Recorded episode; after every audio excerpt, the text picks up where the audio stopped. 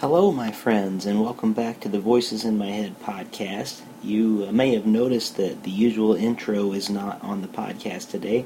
Uh, that is because my computer that had all my files on it is no more. It has bit the dust, it is gone. Uh, I do have files on a hard drive, but I have yet to get a new computer, so I'm piecing things together from my podcast. And this week I'm going to be sharing an episode of another podcast with you on this show that I was the guest on Things Not Seen out of Chicago. It's a wonderful radio show, and I highly recommend it to you. Uh, David Dault, the host, is one of the best podcast hosts around. Uh, does a great job. A lot of the shows are airing on public radio in different places across the country, and I am honored to be on that show talking about my new album, my time as a minister in the Church of the Nazarene, and just uh, a lot about who I am. And so uh, I hope you'll enjoy this episode. If you didn't have a chance to hear it yet, it's uh, it's the, the episode of Things Not Seen, 1605, where I was the guest and the host was David Dault, and we're talking about hymns, prayers, and invitations. Thank you for listening to Voices in My Head. I hope to have a new way to bring you new podcasts very soon. Until then, I will keep piecing together things as I can and bring you as good of a podcast as possible under the current circumstances. God bless you, and thank you for listening to Voices in My Head. From PRX, the Public Radio Exchange, in the studios of the Chicago Sunday Evening Club, I'm David Dault with Things Not Seen.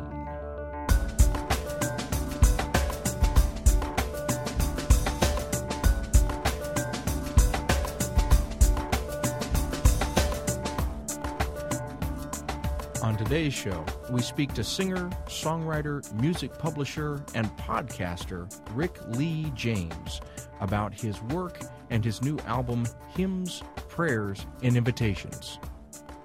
We talk to James about his calling as a minister and a musician, and we talk about how theology relates to the music and the words of our favorite hymns. Stay tuned.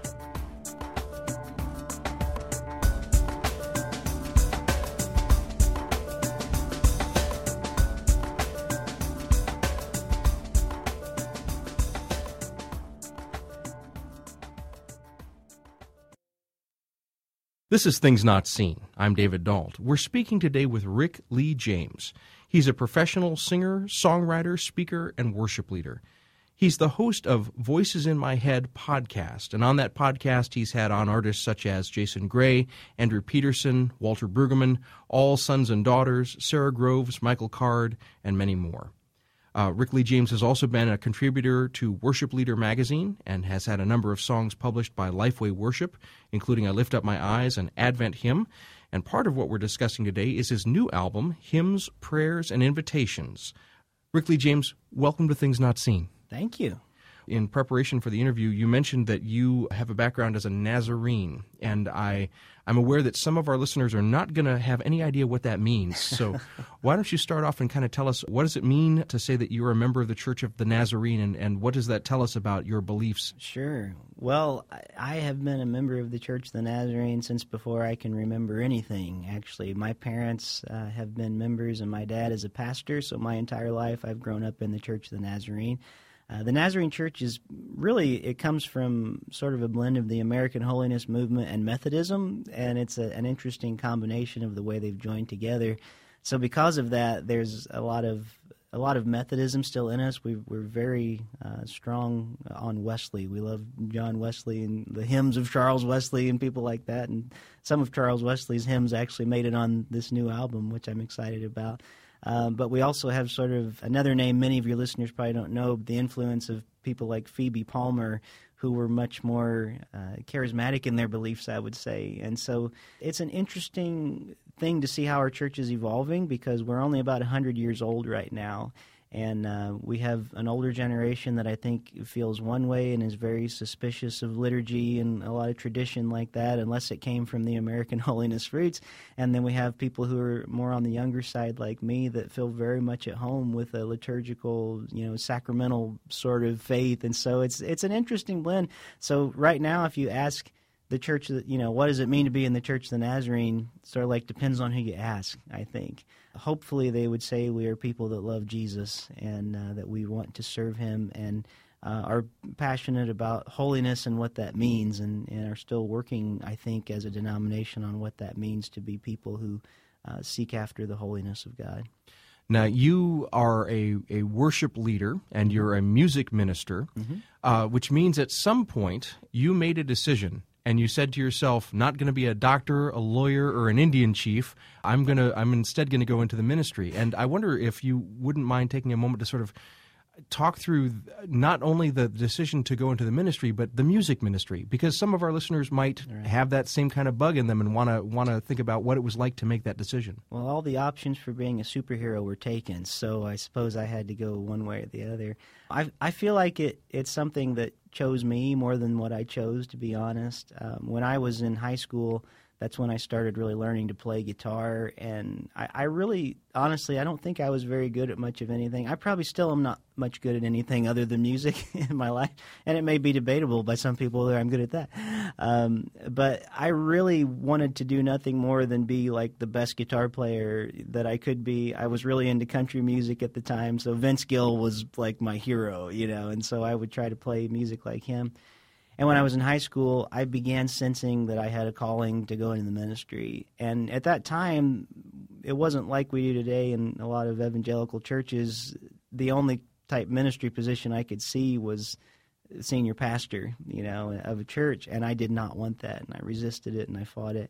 And I remember surrendering to that call in high school in a church service on a Sunday night, a little country church in Dixon, Tennessee. I remember that being a surrender moment to God, saying, "Okay, Lord, if you never want me to pick up the guitar again, I'll put it down. I, I sense that you're calling me. I don't want to do this. I don't even like to read uh, unless it's a comic book or something like that." As my parents will tell you, much to their frustration over the the early years, I'm sure. Uh, but it was in that moment I I I sensed God speaking to me over the next several years as I started college that it wasn't so much that I needed to to give up music. It was more of a surrender thing that I needed to submit to Him and go wherever He took me. And it seems like in some form or whatever, I've never said I'm just going to do music because I've been a, a youth pastor. I've I've done a lot of different things, kind of in ministry. But it seems like music's what I keep coming back to, and, and it seems to be where God is has used me the most. So, um, and I'm very happy to do it. I love music. Well, you mentioned a moment ago that the Wesleyan tradition is very into hymn singing, and I, I'm I'm curious. As you were growing up and as you were discerning this sense of call, uh, was there a, a, specific moment uh, in in hearing a piece of music that helped you to solidify that you were going to be uh, doing music as part of your ministry, or was it just a long sweep? Uh, you know, that was the the struggle with me because I probably wasn't real big on the hymns and I wasn't real big on contemporary music. I honestly I didn't I didn't like Christian music. And if you would have told me at that time that I was going to be a contemporary Christian music singer one day, I would have said there's I'd rather be dead. There's no way I'm going to sing that corny stuff. Uh, and then that was an unfair judgment of me, I think, is actually music production progressed and got a lot better and um, people like Steven Curtis Chapman, you know, I started hearing like like wow, this guy can play guitar like you would not believe. I mean, he's up there with some of the greats playing, and it was sort of like music brought me back around to theology because I started college and I went from being a music major to being a theology major, realizing that I didn't have a lot of knowledge about really the Bible or theology or anything, and I wanted to write solid lyrics. And so I, I felt like I had the musical chops that I was ready.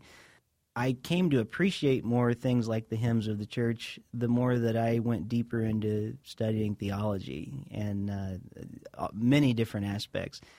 And so now I can say that hymns are, are some of the most important songs to me of the faith because really they're I mean they're poetic sermons put to music and it's it's really something that I think we need to try to recapture something beautiful that I love about the hymns, and I, I've discovered, and I don't think a lot of people knew, was they didn't really have music, most of them, to start out with. They were poems. And sometimes, if you look at a hymnal, the music came 100, 200 years later. Um, so they literally were taking like these these poetic theological statements about the church and were putting them in a certain meter. You can flip through a hymnal and find five different songs to the same hymn tune, or vice versa, um, and the other way. And they're actually hymns are designed to have their music tweaked. I mean, they're really designed to be made into something modern and more palatable for the ears. And in the case of someone like Isaac Watts, who when he was writing, um, you know, he was almost uh, kicked out of the church for writing hymns because they were too modern. And uh, it's very interesting to hear that in today's culture where, you know, we would think, oh, the hymns are so old. Why, how could you ever sing those? And it was just the opposite whenever they were being written. So. If you're just joining us, this is Things Not Seen. I'm David Dault. We're speaking today with Rick Lee James. He's a professional singer and songwriter, and he's also the host of the Voices in My Head podcast. He's just released an album called Hymns, Prayers, and Invitations. We'll talk more about that album and his podcast as the show progresses. Well, I wasn't raised in the church, but my, my wife was, and she talks sometimes about praise music, and she calls it 7 Eleven music. Seven, seven words sung 11 times right. over and over but you draw a contrast to that with kind of the the legacy that we get from the Wesleys. You almost said that they really taught us theology through the singing. Yeah, that, I truly believe that's what Charles was trying to do. I mean, uh, and can it be, which I've always wanted to record. I was so glad to record on this new album and people like him that, that, wrote thousands of hymns and if you read them i mean some of them are just incredibly deep with theology and, and rich and um, they they obviously were people who spent a lot of time studying and thinking and having conversations together. Well, let's take a moment and listen to just a little bit of And Can It Be? This is written by Charles Wesley and it's on the new album from Rick Lee James called Hymns, Prayers, and Invitations.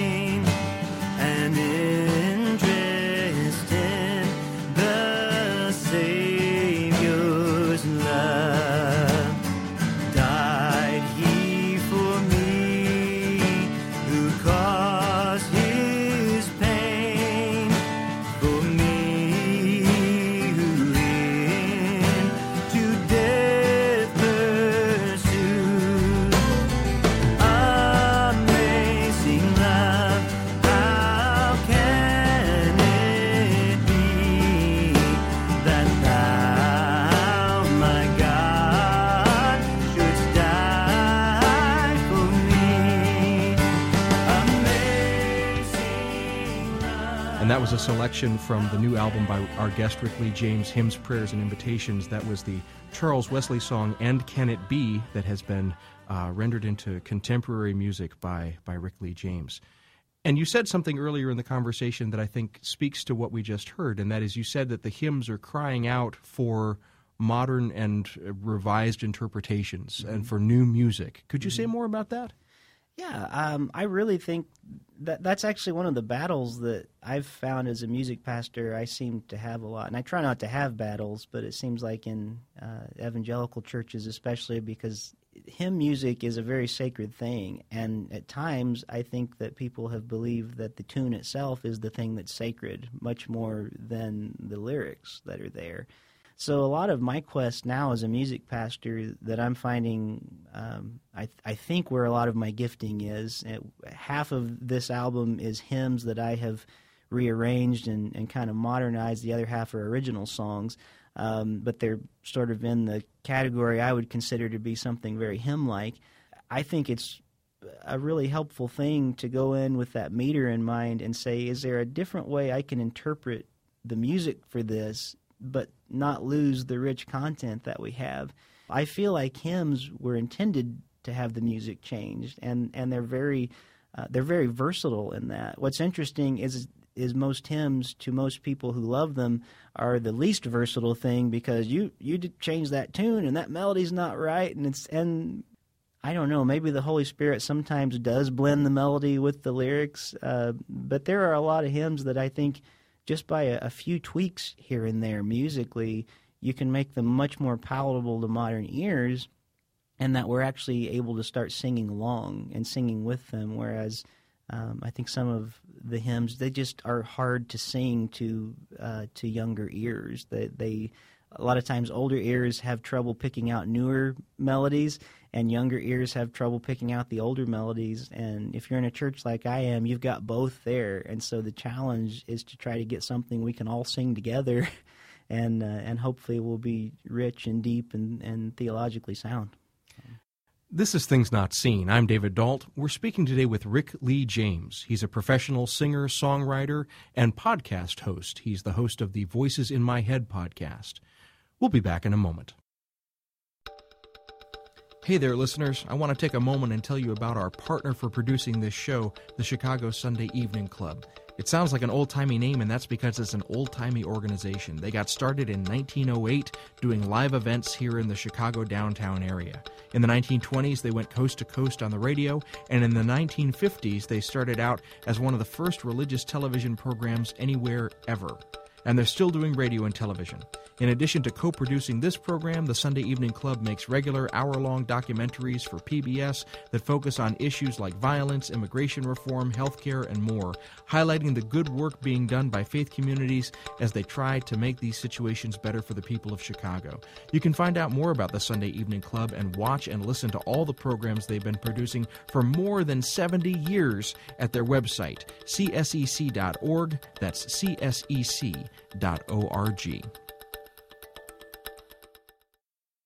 This is Things Not Seen. I'm David Dault. We're speaking today with singer, songwriter, and podcast host Rick Lee James.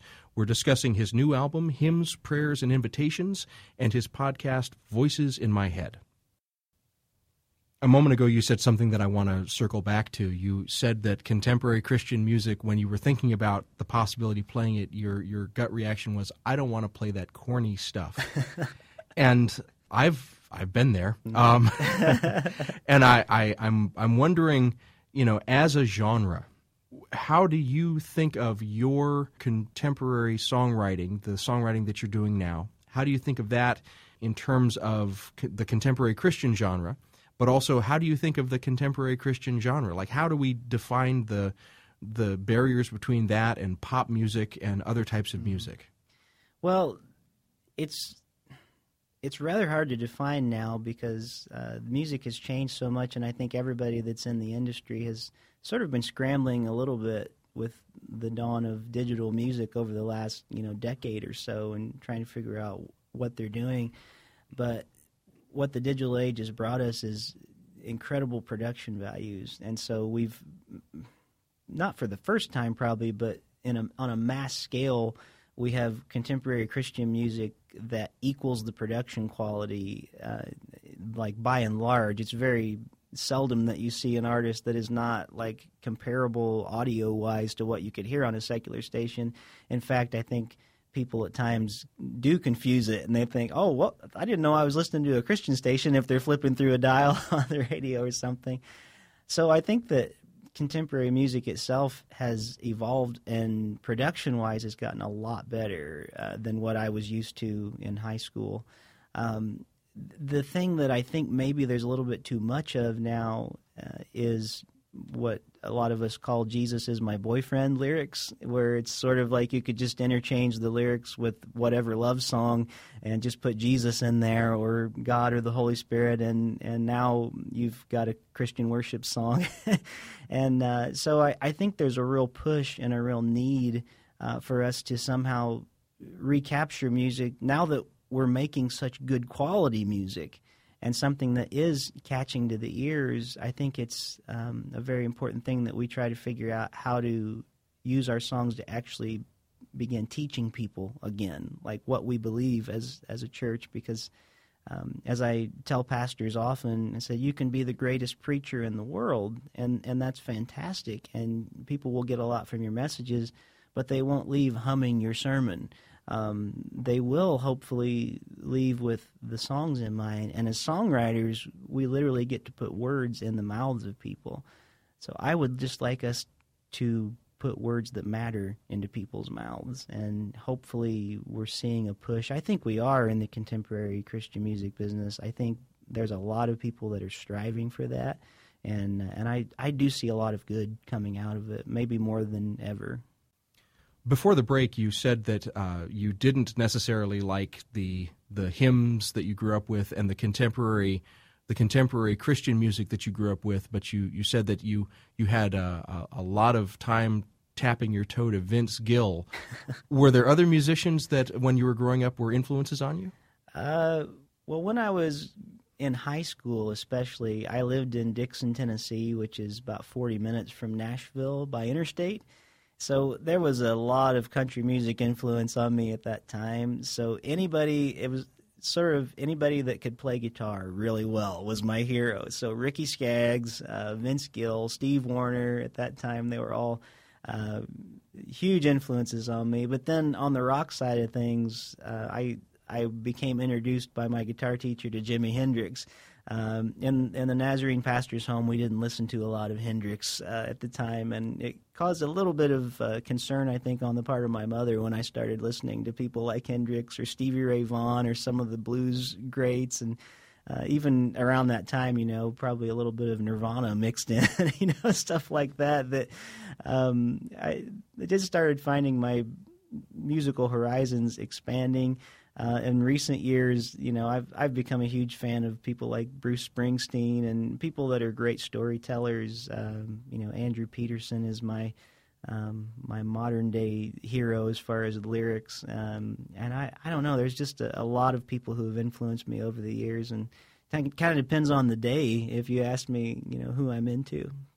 I grew up uh, not just in the Bible Belt, but where I where I grew up, I like to call the rust on the buckle of the Bible Belt. And when I was growing up, you would hear phrases like "dancing feet and prayerful knees are not on the same body," and we wow. we had a, a, a, fire and brimstone preacher come through by the name of Marty Tingelhoff, who preached a series of lectures on the horrors of rock and roll music as a, I didn't grow up evangelical, but but growing up in, in South Georgia and South Alabama, you just couldn't avoid it. Mm-hmm. But you grew up evangelical. I mean, mm-hmm. that's that was your background, your pedigree.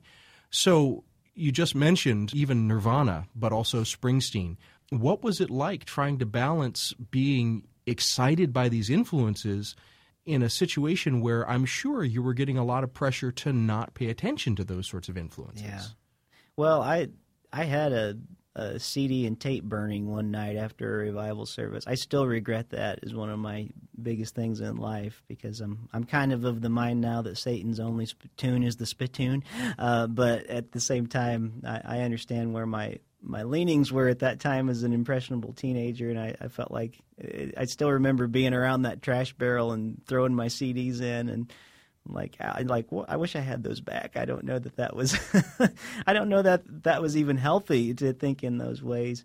Um, and so trying to figure out who I was musically has been a long journey anyway. Um, I've I've if you go to some of my early recordings, I think I was one of the biggest writer of corny Christian songs that you could find because I think I was trying to to ride that line and being in the South, like, dude, I want to lean a little more southern gospelish, and sometimes you can kind of put a a jokey type, you know, spin on a song, and um, but then again, I want to be modern and relevant, and and so a lot of my earlier strivings as a songwriter probably was on that pretty corny side myself. So I was very critical of other musicians, but I don't know that I was much better. Well, you were you were talking about your earlier work, and, and before this album, hymns, prayers, and invitations, mm-hmm. and I wonder if you could tell our listeners a little bit about uh, what was the concept behind that album and how you executed it. Uh, the album was called Basement Psalms. Uh, that was actually a live album. I wanted to do something that could just show what I do live. I don't have the budget to travel with a band, and so what I've often done is I take a loop machine and I'll take my acoustic guitar I'll tap on the guitar, make drum sounds, and record that live while I'm playing, or maybe I'll sing some harmonies into the guitar, a little bit like what Phil Keaggy does. Only I'm not nearly as good as Phil Keaggy on guitar. Uh, but I wanted to do like a full concert. It felt very ambitious to me to write all the songs and have all the songs be from the Book of Psalms. And there are five sections in the book of Psalms, and I wrote two songs from each of the five sections and did it live in a theater one night, and we did it as um, a, a, full like four, I think it was four camera shoot that we had, and we made a DVD out of it, and um, it just became a live album. And some of the songs on there, um, a, a couple of them since I went on to have published, and was sort of my beginnings into the actual Christian like music publishing world of actually having songs on a professional level that are being used. Uh, one of the songs from that album is actually redone on this new album uh, called More Than the Watchman, and it's from Psalm 130, and it it, it has a, a, completely different sound than what it sounds like with just me in a theater with my acoustic guitar. Let's take a moment and listen to a selection from that. This is uh, More Than the Watchman, which is a reworking of Psalm 130 from our guest's new album, Hymns, Prayers, and Invitations. This is Rick Lee James with More Than the Watchman.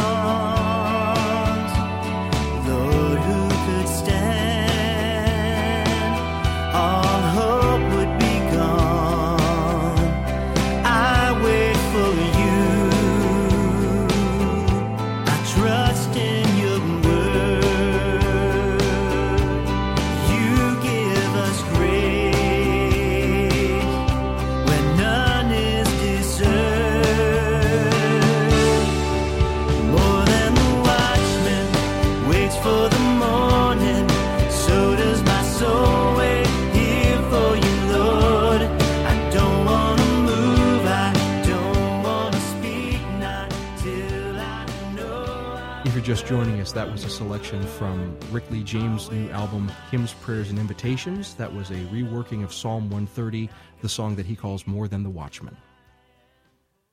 You have been working on this new album, and as you've been doing it in the studio, uh, you've had some support.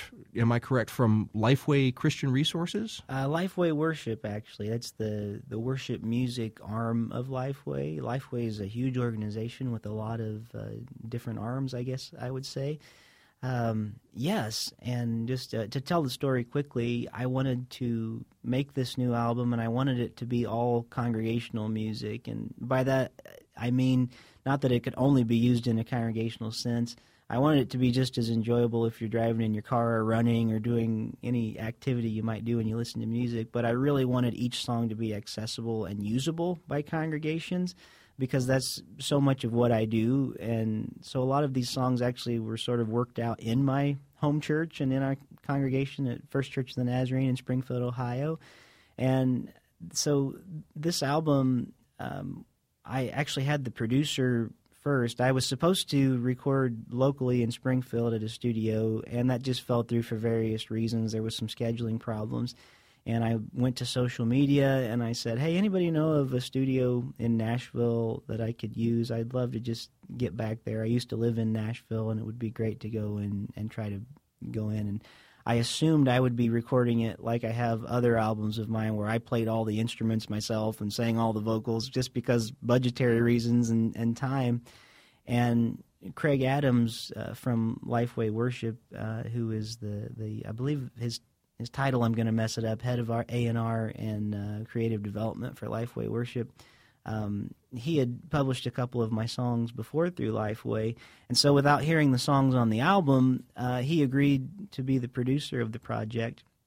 And I started doing, uh, you know, fundraising uh, through GoFundMe.com, uh, but it was it was going to be a much bigger budget than I had ever done before because Craig is a Dove Award winning producer and he works with the best, and so I wanted to make a really strong, uh, quality album, and it was just going to take a lot of money. About a month went by. I was getting discouraged. I even did a little fundraiser concert, and I needed about a thousand to get started, and I only made about ninety dollars that night at the concert. And uh, the day after that that fundraiser, I don't think Craig knew about this fundraiser happening, but he called me and said, "We really like these songs. I've had a chance to listen to them all now, and Lifeway would like to own the publishing on these. So what if you give gave us what you've raised? We'll use that. We'll secure the studio space and the musicians, and then we will help you by getting the album made. We'll use the tracks for our purposes, and you can use the tracks for yours and do your own version of the things, and then we'll use them for ours as well. And we also would like to publish sheet music and, and audio tracks for people to use in their churches. And I remember hanging up the phone and, and almost speechless, just going to my wife and saying, "I can't believe this. We're gonna we're gonna make like a big budget, real radio ready album." and it turns out that's what we did. I got to work with some of the uh, the best musicians, literally the best musicians in the world, um, people that.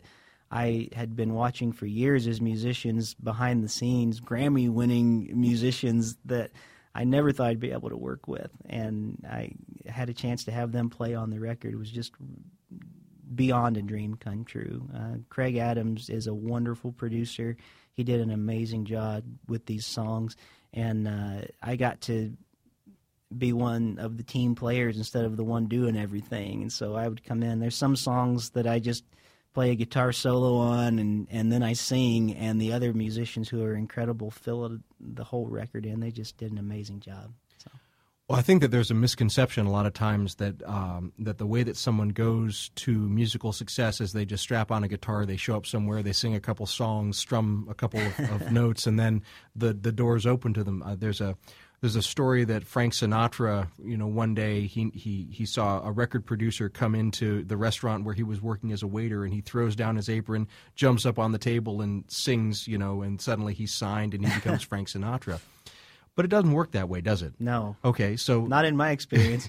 so help for for those that, that think that they may want to someday uh, become a touring singer songwriter what sort of time frame are we talking about? What is what is the process and and and and what is the frustration that you have to deal with? Well, I wish I could give you a time frame. I think it happens differently for many people. I think you have to learn and grow as an artist and as a writer. And if you're a writer and that's your thing, some people are just incredible singers and they're very good at that. Um, time frame, give yourself a lot of time. I would say it's increasingly harder because you know, most people only want, at least in the industry, it seems like if if you're you know over 20, you're almost too old. And I'm pushing 40 at this point, so um, I'm really too old uh, at this point. But I've been working to do something like this um, for probably most of my adult life, but really seriously over the last seven years, I would say, where I um, I actually went and resigned at my church because I wanted to try to strike out and do things in music. And thankfully, they were uh, wonderful enough and said, you know, how can we help you? Because we don't want to leave you without a lifeline, without a church family. Um, so my church has been wonderful to me, um, helping me do this actually. And it's only been in the last couple years that I started experiencing some success on the side of actually getting some songs published. I'm still an independent artist, um, so there's still, you know, I have to do all my own footwork by myself but it's so nice to be able to uh, say, hey, if you like this song uh, and, and you, you, think your church could use it, lifewayworship.com uh, is a, a, place you can go to. You can just download the music right there if you're wanting tracks for your band to play along with or something for you to sing along with. Uh, so that's really exciting for me. That's that's new to me, and so there's some new opportunities that have been created um, as a result of working with quality people like Lifeway. So I'd say give yourself as much time as you need and learn all you can. Uh, just don't ever stop learning as a musician, as a writer, and and seek to learn more. Um, don't don't give up, especially if you're if you're feeling two things maybe that you're feeling there's a calling in some way for you, but also that you're being affirmed by people around you. There are a lot of people that are not particularly gifted in music that have been given encouragement by kind people, but uh, overall, you know, it's kind of like I'd rather not go hear that guy. You know, again, um, maybe for those people, it's not the best decision to stop and and do only music. But if you're continually being affirmed both by God and others, um, I think that's a help. There are some people though that make an art that no one appreciates in their time, and um, there are people that I, I think even now years after his death, his death, we're only now discovering what a brilliant writer Rich Mullins was in his time, and what an incredible lyricist he was. And he definitely had success in his time, but I feel like there's not a musician around today, at least in the Christian music business, that wouldn't go like, "Wow, he's my influence." Like that's how I want to write. That's what I want to learn. So I don't even think he was as appreciated in his time as he is now. So who knows? I wish I had like an easy answer to give, but I don't. If you're just joining us, this is Things Not Seen. I'm David Dault. We're speaking today with Rick Lee James. He's a professional singer, songwriter, speaker, and worship leader. He's also the host of Voices in My Head podcast. We'll be back in a moment. Each week, we hear from listeners like you who write in to tell us that they love the show, and a lot of you ask us what you can do to help support us. Well, first of all, thank you for listening. The number one thing you can do to help support us is to tell your friends about the show. That word of mouth is so incredibly important. And if you listen to us through iTunes, there's a second thing you can do. They give you the means to give reviews to the show, and it would be fantastic if you took a moment to write a review for us. I hear five stars are very popular. You can also give us money Earlier in the show, I mentioned that we work with the Chicago Sunday Evening Club. So many good things come from that partnership, but one of the best by far is that your donations are tax deductible. You can find out more about supporting us at our website, thingsnotseenradio.com, and at csec.org, the website for the Chicago Sunday Evening Club. Thank you for your support, and thank you, as always, for listening. We really do appreciate it. This is Things Not Seen. I'm David Dault. Each week on our program, we bring you a rich conversation about culture and faith. We're speaking today with Rick Lee James. He's a professional singer, songwriter, speaker, and worship leader. He's also the host of Voices in My Head podcast.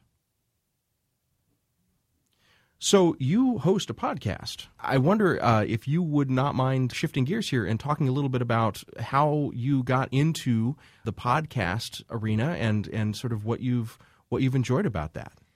I started doing a podcast as a way that I hoped would help my music um, because I, I had gotten into podcasts personally, listening to a lot of shows. I have a lot of different interests, um, and so I thought, man, that would be fun to just sort of share some of my thoughts. I think I have a few good things to share.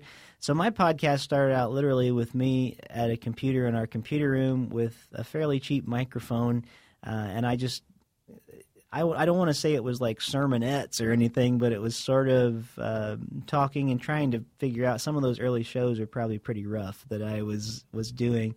But after I think it was my third or fourth episode, I started having guests on, and I started feeling like that was a little more where I was at home. Was talking with artists that interest me, so I had musicians on. I think it was within the first 10 episodes, I was able to have Michael Card on my podcast. And that was a wonderful boost for the show, actually, because he was uh, writing a book on Mark that was just about to come out. And uh, I had studied Mark in college, and so I was like, "Oh, I can have a good, like, you know, the- actual theological conversation with Michael Card. It doesn't have, just have to be music." Uh, that led to me uh, making contact with some of his favorite artists. He said on the show that some of his favorites were Andrew Peterson and Sara Groves, and I was a fan of their music anyway. I started writing to people who work with them and and saying, "Hey, I just had Michael Card on my show, and he said that his favorite artists were, you know, Andrew Peterson, Sara Groves, people like that." And gradually, I started building relationships with other artists, and they started, you know, agreeing to come and be on my podcast, which I, I was just, you know, out of this world excited that some of my favorite writers and musicians would come on. And um, started working into authors and, and pastors, people like Brian Zahnd, who, you know, he's kind of a big name right now in the evangelical world. Um, I've had authors like uh, most of your listeners are probably familiar with Rambo, the Sylvester Stallone character.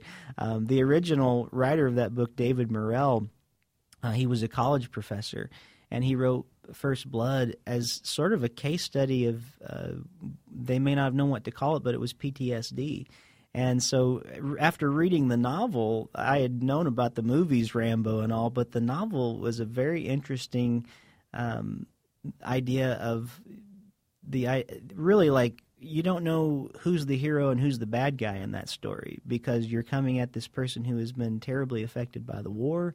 And so we ended up having conversations like that with authors and and um, a lot of ministers will come on the show or sometimes friends of mine sometimes people i haven't met um, a former teacher of yours walter brueggemann agreed and i went down to near where he lives and we sat in his church in the library and did a podcast had a wonderful time and um, and it's it's taken me to meet a lot of interesting people, and, and I, I have just loved it. I've cherished the time, and uh, and even today, as a fellow podcaster sitting here talking with you, it's just uh, one of the real treats of my life to get to do stuff like this. Well, as you've been learning how to do podcasting, I, I wonder how your time spent as a musician has helped or not helped uh, in terms of, of getting off the ground as a podcaster? Are they are they pulling on similar muscles or different muscles? Kind of how do those two things fit together? Uh, I think very different muscles uh, because it's so conversational in one way or another. But many of the guests that I've had on, I've gone on to do co-writing with. So if I've had an artist, uh, Andrew Greer is a good example. The new album, uh, we wrote a song together called "The Invitation," which is the last song on the album and Andrew Greer is a, very talented musician out of Nashville, and uh, he's touring all the time with a, with a lot of uh, people, and he's a, a, pretty big name himself in the music industry right now as far as Christian music goes. And um, that was a result of him coming on the show and being a guest, and we kind of struck up a friendship and did some co-writing, and uh, so the podcast uh, it influences the music, but it's not the same thing as music. But it's the relationships I think that have helped so much through that with the music side of things. To be honest, all this opens up just a portion of the conversation that I find fascinating, and that is it's the 21st century. The music industry has changed. It's really been in the in just the last few years, you know, after the 21st century began, that we have this new genre podcasting that that's come about ministry is being affected by these seismic shifts mm-hmm. in terms of publishing, in terms of music, in terms of artistry, in terms of how communication is accessible. And you're standing at a, a sort of a focal point of all of these shifts. Mm-hmm. So help us to see what you see. You know, you're a pastor yeah. who is in a music industry that's shifting you've just begun podcasting as a way of communicating, and you say that, that the podcasting has opened up your ability to sort of interface with artists and work with them. So, what are we seeing for the for the next few years in the 21st century in terms of kind of where all of these different shifts are taking us? Your guess is probably as good as mine. I wonder that all the time what this means. Uh, I think that many of the artists that we would consider to be, you know, pretty big names, whether they're authors or singer songwriters or even pastors. I mean, uh, it's weird to say there are celebrity pastors, but there are. Um, it just seems like through social media and everything we have, they're just more accessible than they've ever been before. I don't think people are. Um, I don't think they like maybe a little bit of what we had when I was growing up, where it was seemed like these celebrities were just untouchable and almost like they weren't like the rest of us. They were on a different plane.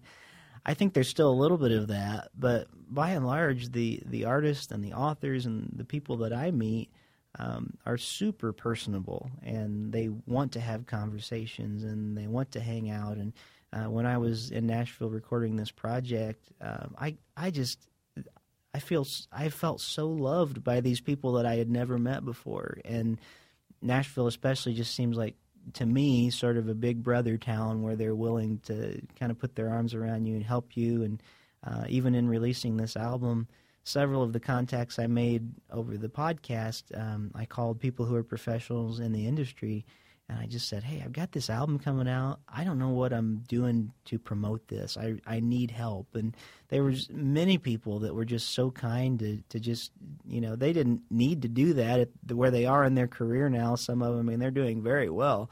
Um, just that they would take time and, and spend an hour on the phone with me and just talk me through, you know, here's some things that have worked for me, here's some things that have not. You might try this, you might do that. So I I hope things continue that way. I love having that dialogue. I'm not a big fan of celebrity, although I probably do get a little starstruck over, you know, if if I was to see a hero or somebody I consider a mentor, I'd probably be just as tongue tied as anybody else. But uh, in most cases, uh, Walter Brueggemann, perfect example, a theologian that is respected around the world. Um, I, I would have never dreamed I could just say, you know, hey, I'm I'm doing this podcast. Would you have any interest in being a guest? I'd love to talk about your writing and what you've done. And he was just so warm and open to that idea. And I, I, I love that kind of world. I hope it continues, to be honest. If you're just joining us, this is Things Not Seen. I'm David Dault. We're speaking today with Rick Lee James. He's a singer songwriter and speaker and worship leader. His new album is called Hymns, Prayers, and Invitations, and he's also the host of the Voices in My Head podcast. As a minister, as a musician, as a as a person who is interpreting scripture and also uh, creating art of various types, what are some touchstones for you? What keeps you grounded as you're sort of moving through the world? Are there hmm. specific mm. scriptures that you find that you come back to, or specific images or hymns even that that that uh, that really resonate for you? For me, prayer books have been incredibly helpful, um, and and not just because I use them a lot when I'm writing, because I I feel like the way that we what is it lex orandi, lex credendi, the rule of uh, the rule of prayer is the rule of faith. And I really believe that. So a lot of my writing, I try to use things like prayer books. This album is a good example of something that came from scriptures, prayer books, hymns. Um, but I'm finding right now, especially we're in at the time of recording anyway, we're in the season of Lent, and uh, I really try to up my daily prayer practices at that time to where I'm spending probably close to an hour in prayer every day, not just um, spontaneously, but I'm actually using like liturgies and prayer books and things. And for me, it that side of things has opened up a, a new kind of spirituality for me that just simply sitting has not done before, even with just scripture sometimes. Um, I don't think there's anything wrong with that, but I'm the kind of person that that needs to be guided, I think. And I think the Holy Spirit has worked very wisely through many people through the years. And so we have things like prayer books, scripture, hymnals. Um, they're supposed to help us learn about God and learn how to pray.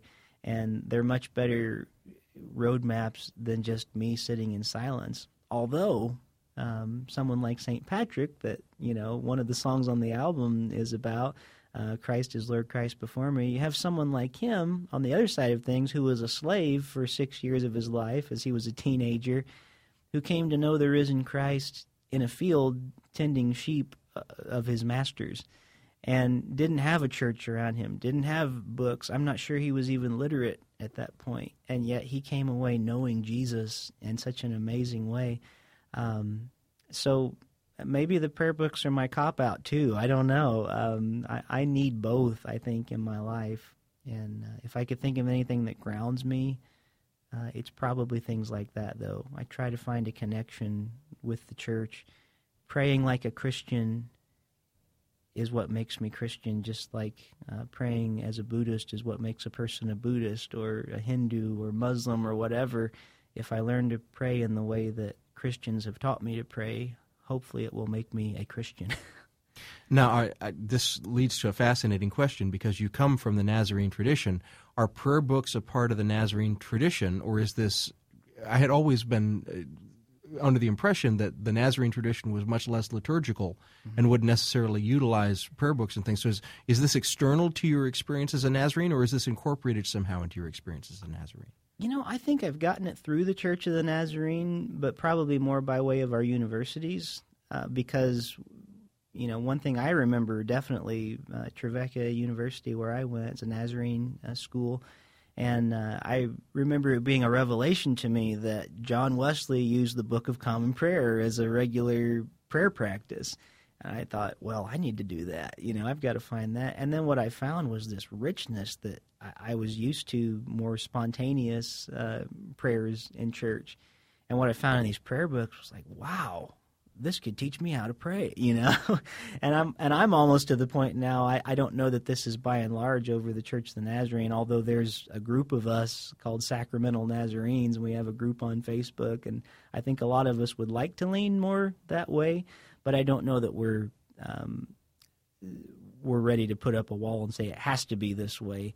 Um, but I think we're very comfortable with that, and I think uh, other outside of the denomination too in the Nazarene Church um, even though that's not something that I learned in the Nazarene Church, in churches. Um, outside of the Nazarene Church, I'm finding that other evangelical denominations are finding the same way that they're losing their young people if they're not willing to become more liturgical and more sacramental, which is very fascinating to me because we were always trying to be the most uh, popular and contemporary growing up, and what can we do to be cool? And now it's it's like if you want to reach millennials, especially, stop trying to reach millennials and be the church. you know, so I'm seeing that shift happening in the Church of the Nazarene. I don't know how fast it's going to happen, and I don't know if it happens without the church splitting in some way too, which would be a tragedy to me. But I, I think there's a lot of suspicion in the Nazarene Church by some that have grown up in a much more spontaneous type atmosphere that is fearful of that, and and yet I think it's not going away. So. You've just released this album, Hymns, Prayers, and Invitations. Take us a year ahead, three years ahead, five years ahead. Where are you going, and what is developing? I mean, what do you see as you as you look out from from this moment?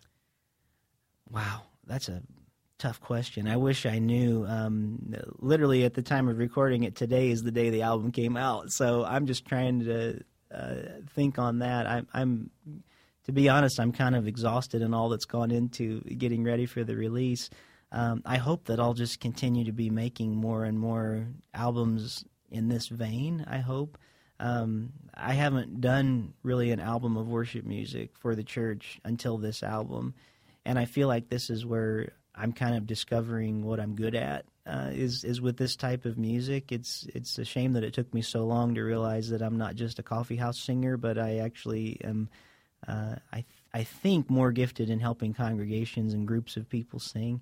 Um, so I I don't know where I go. I'll tell you the answer that I tell people when they used to ask me when I was a youth pastor. You ever going to be a real pastor one day?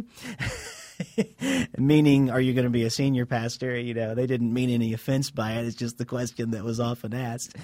And I would say, I don't know where God's going to take me. Uh, I have no idea. And I guess that would still be my answer. I've I've tried to never tell God I'm going to do this and only this. And so if the Lord takes me a direction away from music, I just want to be faithful to that um, although I hope he doesn't because I'm really enjoying what I'm doing now.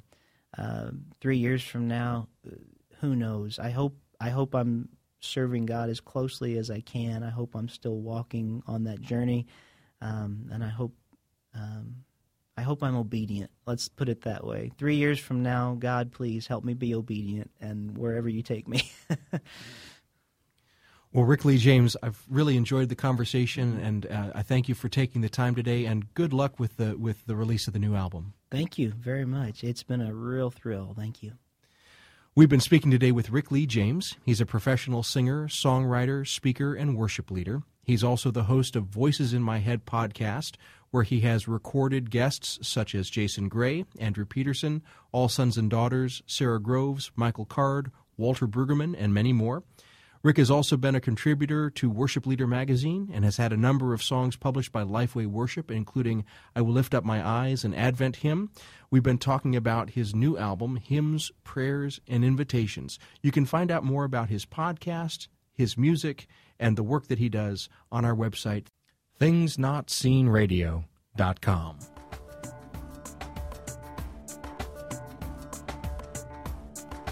Things Not Seen is produced by Sandberg Media LLC with the support of the Chicago Sunday Evening Club. You can find out more about the Chicago Sunday Evening Club at their website, csec.org. We're distributed nationally by PRX, the Public Radio Exchange. Today's show was recorded at the studios of the Chicago Sunday Evening Club here in the Chicago Loop. Our theme music is composed by Gene Kija. David Dault engineered the show. Kim Tron and David Dault did the editing. Our staff includes Travis Abels, David J. Dunn, Natasha Alford, and Alexander Badenoch. Katie Scroggin is our senior producer, and Terry Brackney is our office manager. You can follow us on Twitter at Not Seen Radio. Visit us on Facebook and like our page to receive regular updates about the show and find out more about upcoming guests. That's facebook.com slash things not seen radio. And you can sign up for the free podcast, listen to old shows, send us an email, and learn more about our guests if you visit us on the web at thingsnotseenradio.com. I'm David Dault, and we'll be back next week with more conversations about culture and faith. Please join us.